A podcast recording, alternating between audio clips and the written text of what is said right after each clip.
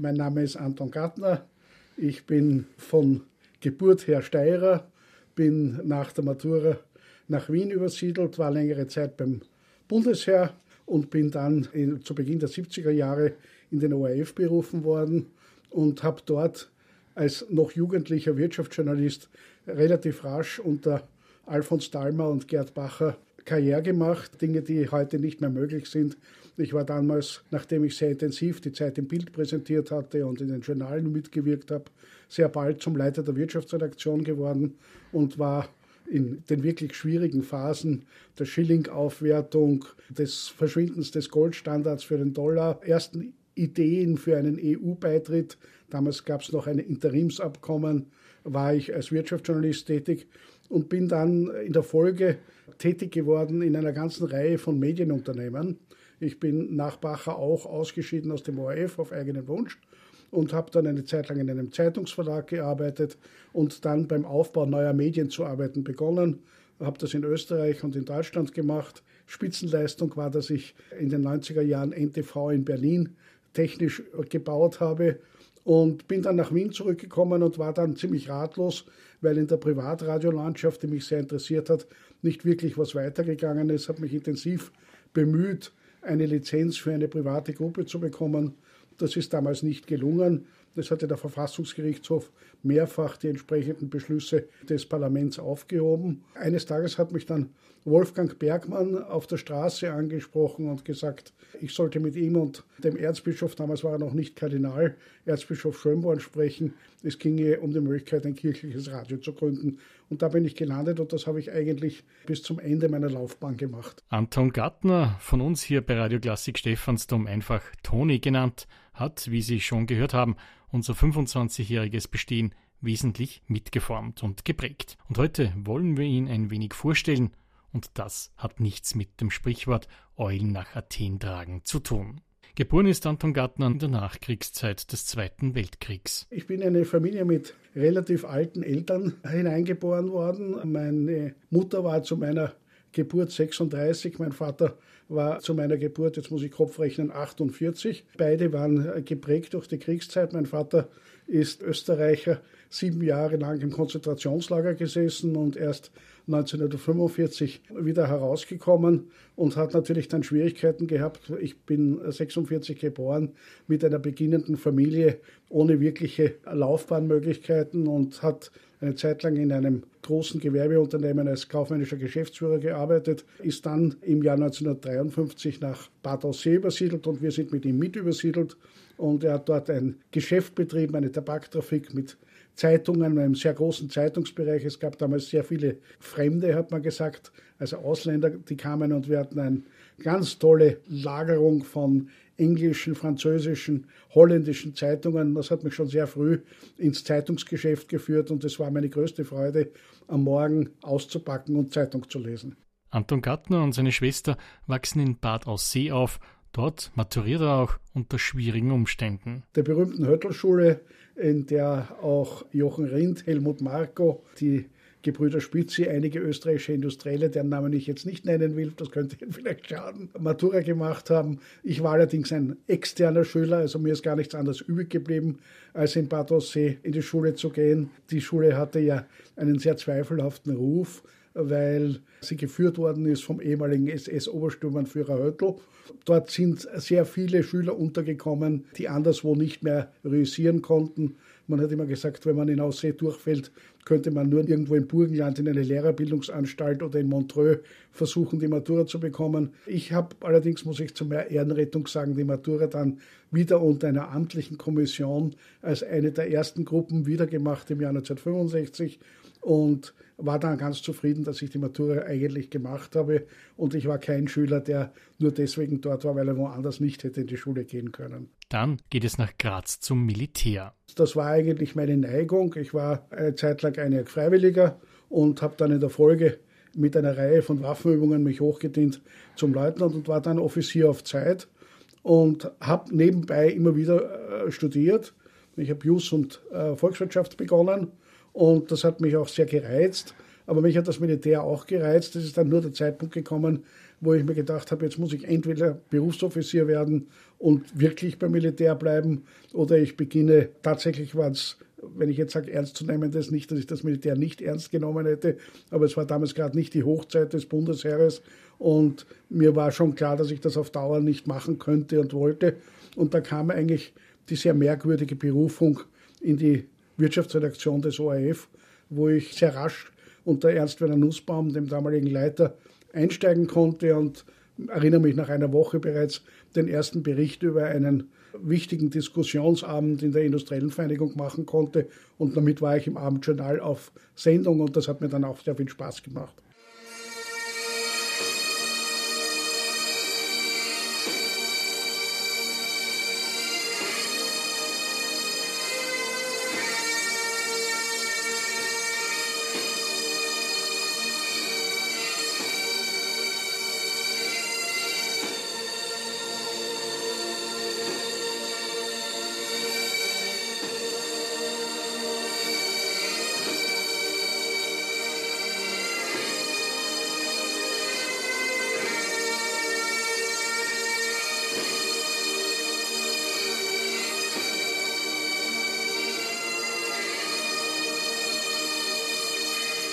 Damals waren wir ein kleiner, überschaubarer Haufen, der allerdings sehr präzise gearbeitet hat, und zwar vieles von dem, was heute im Journalismus gang und gäbe ist, nämlich äh, zum Beispiel das Äußern privater Meinungen möglichst verboten oder zumindest abhold, um es milde zu sagen. Wir haben wirklich versucht, möglichst objektiv über die Dinge zu berichten. Das war schon eine ganz interessante Aufgabe und ich glaube, wir haben damals das, was Journalismus gelernt, was eine ganze Generation, nämlich Hugo Bortisch oder in den Salzburger Nachrichten, auch in anderen Zeitungen nach dem Zweiten Weltkrieg entstanden ist, nämlich eben der Versuch, einer Neuformulierung, was ist ein Journalist? Er berichtet die strenge Trennung von Meinungskommentar und tatsächlicher Berichterstattung. Vieles von dem, was heute in Frage gestellt wird, hat es damals nicht gegeben. Ich muss allerdings auch sagen, es hat noch keine Social Medias gegeben. Es ist ja ganz erstaunlich, wo man heute als Journalist überhaupt seine Quellen herbekommt. Damals haben wir uns im Wesentlichen auf die Fernschreiber, die uns die APA und andere verschiedene Nachrichtenagenturen gebracht haben, gestützt. Und wenn es ein besonders interessantes Fernschreiben, zum Beispiel über eine Bilanz der Nationalbank war, dann hat man sich das halt ab, abgerissen und in eine Schublade gelegt und wenn man es wieder gebraucht hat, als Privatarchiv verwendet. Ein wirkliches Archiv gab es ja nicht. Anton Gartner ist auch Anchorman in der Zeit im Bild. Einen besonderen und gefährlichen Einsatz als Reporter hat er 1975 knapp vor Weihnachten in Wien. Während einer Ministerkonferenz der OPEC, der Organisation Erdöl exportierender Länder, nimmt ein sechsköpfiges Terrorkommando unter Führung des berüchtigten Venezolaners Carlos 62 Geiseln, drei Menschen sterben. Anton Gartner erinnert sich an seinen Einsatz dabei auch beinahe fünf Jahrzehnte später noch detailgetreu. Ich war damals Leiter der Wirtschaftsredaktion und habe als solcher mit den damaligen Erdölministern, ich erinnere mich an Yamani aus Saudi-Arabien und den, ich glaube, er hieß Amuzga aus Persien, lang vorher schon gesprochen gehabt und bin am Sonntag in der Sonntagsmesse gewesen und war am Weg eigentlich zum Mittagessen bei Freunden und höre plötzlich im Verkehrsfunk, der Ring ist gesperrt wegen eines Attentats auf die OPEC. Und da bin ich dann mit dem Auto, was heute undenkbar wäre, und Verweis auf mein ORF-Schild, durch alle Sperrzonen gefahren, bis also fast direkt zur OPEC. Naja, und dann sind wir dort gestanden, eine Gruppe von Journalisten, die nicht wirklich wussten, was weitergeht. Mehr und mehr sind wir eingesickert in den tatsächlichen Tatort. Und man muss ja denken, damals gab es keine Handys und keine direkten Übertragungen, sondern es gab ein einziges Telefon im Café Batzenhäusl, das ist das heutige McDonalds vis-à-vis von der Universität. Und um dieses Telefon haben sich halt zehn Journalisten gestritten. Und irgendwie habe ich dann angefangen, das zu beschlagnahmen und habe sowohl für den ORF, Ö3 damals hauptsächlich, aber auch für fast alle deutsche Stationen von dort berichtet. Bin dann immer wieder zurückgegangen und es war dann tadellos möglich, wieder in das eigentliche OPEC-Gebäude zu gelangen. War dann die Situation, wie man also dem damaligen Geiseln Essen bringen musste. Und da wurde zuerst einmal Essen gebracht und der Geiselführer hat also gefunden, das sei nicht äh, halal, also nicht äh, für Muslime zumutbar. Und deswegen wurde das zurückgeschickt und dann hat das Hotel Intercontinental, glaube ich, nur Hühnerschnitzel gebracht und die wurden dann also gut zugelassen und dann sollten die hinaufgebracht werden in den ersten Stock zu den Geiseln. Polizisten haben gesagt, nein, das, da gehen wir nicht drauf. Verzeihung, wenn ich das jetzt sage, da biegt noch das Blut von unserem Kameraden an der Wand. Wir gehen da nicht hinauf. Und der damalige Generaldirektor für die öffentliche Sicherheit hat so in der Runde gefragt, na, wer hilft mir? Und ich habe gesagt, ja, ich, ich habe eh nichts zu tun. Und dann haben wir einen großen Wäschkorb von Essen hinaufgebracht und vor die Tür gestellt. Und dann ist ein Mann herausgekommen, von dem wir erst nachher erfahren haben, dass er der Leiter dieser ganzen Aktion war. Und hat sich das Ganze zum Schluss wohlwollend betrachtet und hat uns wieder weggeschickt. Im Nachhinein hat mir meine heute erwachsene Tochter gesagt, Papi, das war verantwortungslos gegenüber den Kindern. Da habe ich gesagt, damals gab es noch keine Kinder und das war noch weit weg. Aber das war ein nicht geplanter Highlight. Und ich habe dann die ganze Nacht vom Flughafen auch, vom Vorfeld des Flughafens und vom Flughafen selbst über das ganze weitere Prozedere berichtet für Radioleute. Es ist unendlich lang, wenn ein Flugzeug startet, wenn es einmal anrollt und bis es dann umdreht und wieder startet. Und ich war ständig auf Sendung. Und das war im Dezember. Ich war total heißer, wie ich dann ins Studio gekommen bin. Und der damalige Hörfunkintendant Wolf Indermauer ist dann gekommen und hat uns alle gelobt und hat gesagt, das war großartig. Und dann dreht er sich um und sagt, warum habt ihr das eigentlich im Radio übertragen? Es war doch eh im Fernsehen. Und da bin ich ihm allerdings fast an die Gurgel gesprungen. Später ist Anton Gartner in Medienunternehmen wie auch als Selbstständiger tätig, unter anderem beratend für NTV in Berlin und er wird Vater. Ich habe zwei Kinder und die mittlerweile auch schon erwachsen sind. Die Familie ist bei Journalisten immer ein bisschen im Nachteil, weil das ein Beruf ist, wenn man ihn überzeugt ausübt, einen eigentlich nie loslässt. Ich erinnere mich an eine legendäre Redaktionskonferenz. Ich glaube, das war knapp nach dem Einmarsch der Russen in der Tschechoslowakei, wie ein Kollege aus dem Urlaub kam und sagte, was gibt's los? Ich war jetzt auf Ferien, ich habe drei Wochen weder Radio noch Fernsehen gehört, nicht? Und ich bin nie so ein Typ gewesen. Ich hänge auch heute, gestehe ich, noch immer am Nachrichtenzipf und, und höre mir alles Mögliche an und sehe alles und bin immer informiert. Ein Onkel von mir hat einmal gesagt, der liebe Gott weiß alles und der Toni weiß alles besser. Das war einer der legendären Sprüche, weil ich schon, wenn wir die Zeitung geholt haben, die Zeitung überlesen habe und den Onkeln schon berichtet habe, was eigentlich im Wesentlichen drinnen steht. Eine Art Presseschau im Badehaus war das. Das hat natürlich Auswüchse gehabt. Meine Kinder haben sich aber trotzdem sehr gut entwickelt. Meine Tochter ist heute Ordinationsassistentin bei einem Internisten und mein Sohn arbeitet bei Radio Stephansdom, worauf ich stolz bin. Ich bin so altmodisch, dass ich dann noch Radio Stephansdom sage, aber ich bin auch gerne bereit, Radio Klassik Stephansdom zu sagen. Und wenn wir schon bei unserem beziehungsweise durch Toni Gartners entscheidende Mitprägung Radiosender angelangt sind, dann passt natürlich auch klassische Musik. Danach werden Sie kompakt erfahren, dass dieses Musikformat und vieles mehr für Radio Stephansdom nicht unbedingt von Anfang an gesichert war.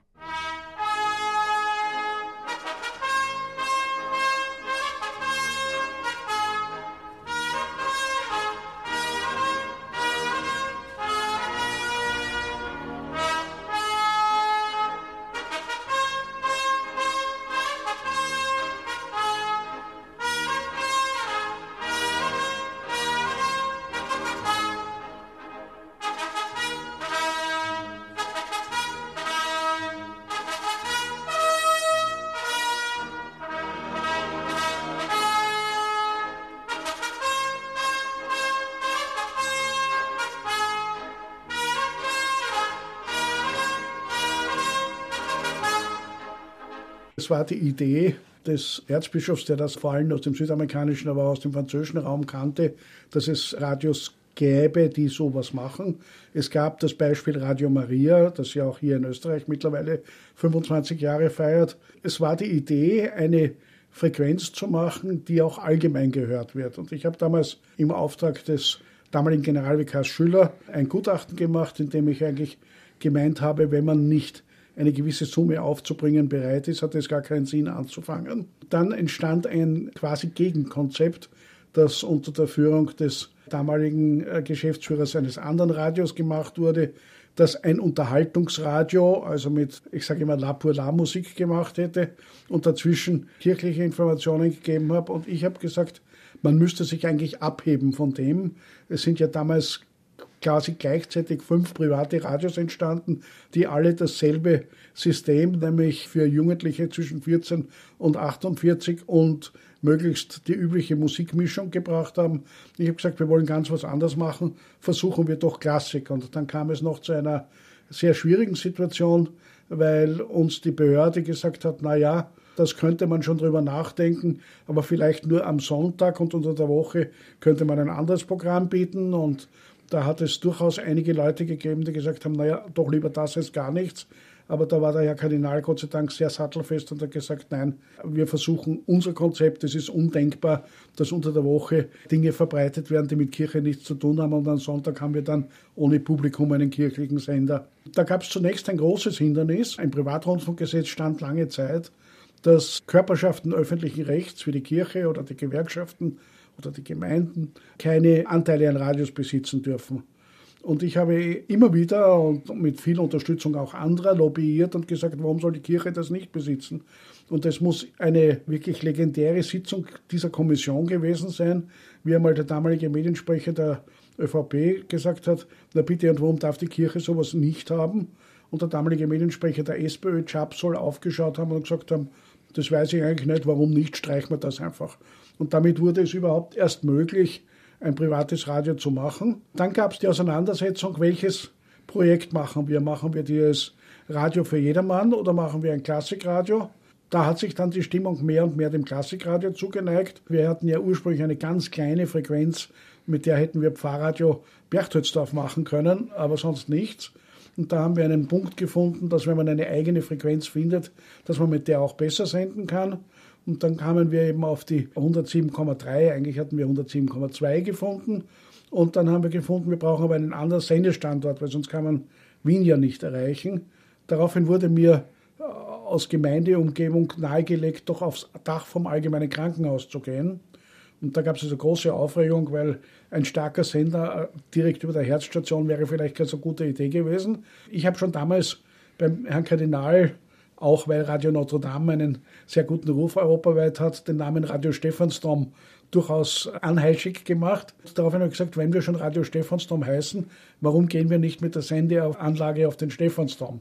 Und da hat es also furchtbare Aufregung gegeben und eine Zerstörung der, historischen und Missbrauch der kirchlichen Einrichtungen.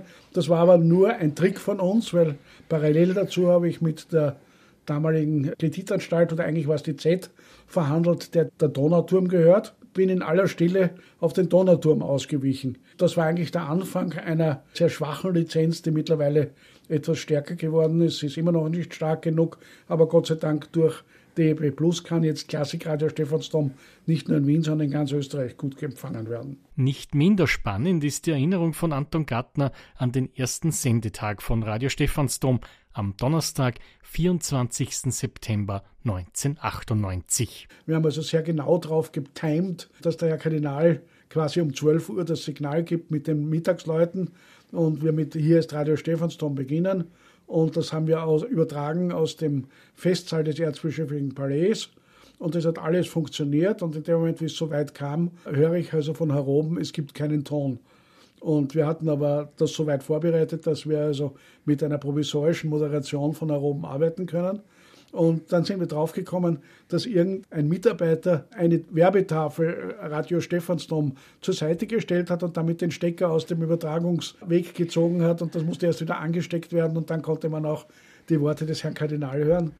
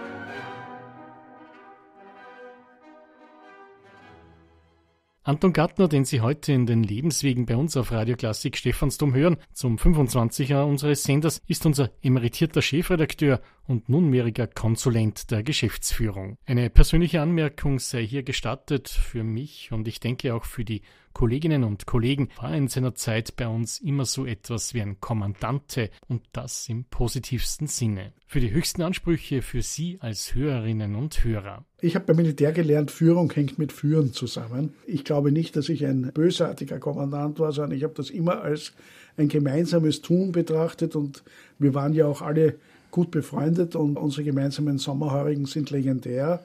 Ich glaube aber, dass es halt immer einen an der Spitze geben muss, der den Takt vorgibt. Vielleicht war ich eher der Stabführer bei der Militärmusik, der vorne weggeht und mit dem Stab die Richtung anzeigt. Und der Toni ist auch Professor. Diesen Berufstitel bekam unser Radiopionier vor fünf Jahren verliehen. Zeit seines Lebens hat der Glaube einen wichtigen Stellenwert. Ich habe das Glück, in einem Elternhaus aufgewachsen zu sein, wo mir von meiner Mutter der Glaube sehr nahegebracht wurde. Ich war sehr früh schon Ministrant. Ich bin in der katholischen Jugend in der Steiermark groß geworden und äh, bin dann nach Wien gekommen, habe hier den Anschluss nicht ganz gefunden und bin dann irgendwann mal bei den Maltesern gelandet, wobei ich nicht ganz genau wusste, was das war zu dem Zeitpunkt. Wir haben begonnen, Behinderte zu betreuen und Rettungsdienst zu fahren. Eigentlich bin ich das mittlerweile jetzt bald über 50 Jahre, dass anderen zu helfen, den Nächsten im Glauben zu helfen, selber den Glauben zu bezeugen, ist halt etwas, was mir wichtig ist. Und ohne dieses hätte ich auch dieses Radio in der Form nicht aufbauen können. Einmal monatlich ist Anton Gattner auch Lektor im Hochamt im Stephansdom, das wir jeden Sonntag um 10.15 Uhr übertragen. Anton Gattner hat übrigens neben seinem Febel für klassische Musik auch eines für andere Klänge. Dazu kommen wir abschließend. Hören Sie selbst. Die Beatles sind meine Generation. Ich habe, wie ich 1964 auf Studentenaustausch in England war, die Beatles sogar live gehört, einmal in Bournemouth. Ich höre sie nach wie vor und was mich wirklich fasziniert ist, wenn ich meine mittlerweile auch schon mittelalterlichen Kinder im Auto habe, als erstes kommt Beatles und neulich bin ich mit meinem Enkel gefahren und meine Tochter hat gesagt, das, was der Papi jetzt spielt, sind die Beatles und er hat ganz zustimmend genickt und wohlwollend. Also das zieht sich jetzt schon über die Generationen. Hey Jude,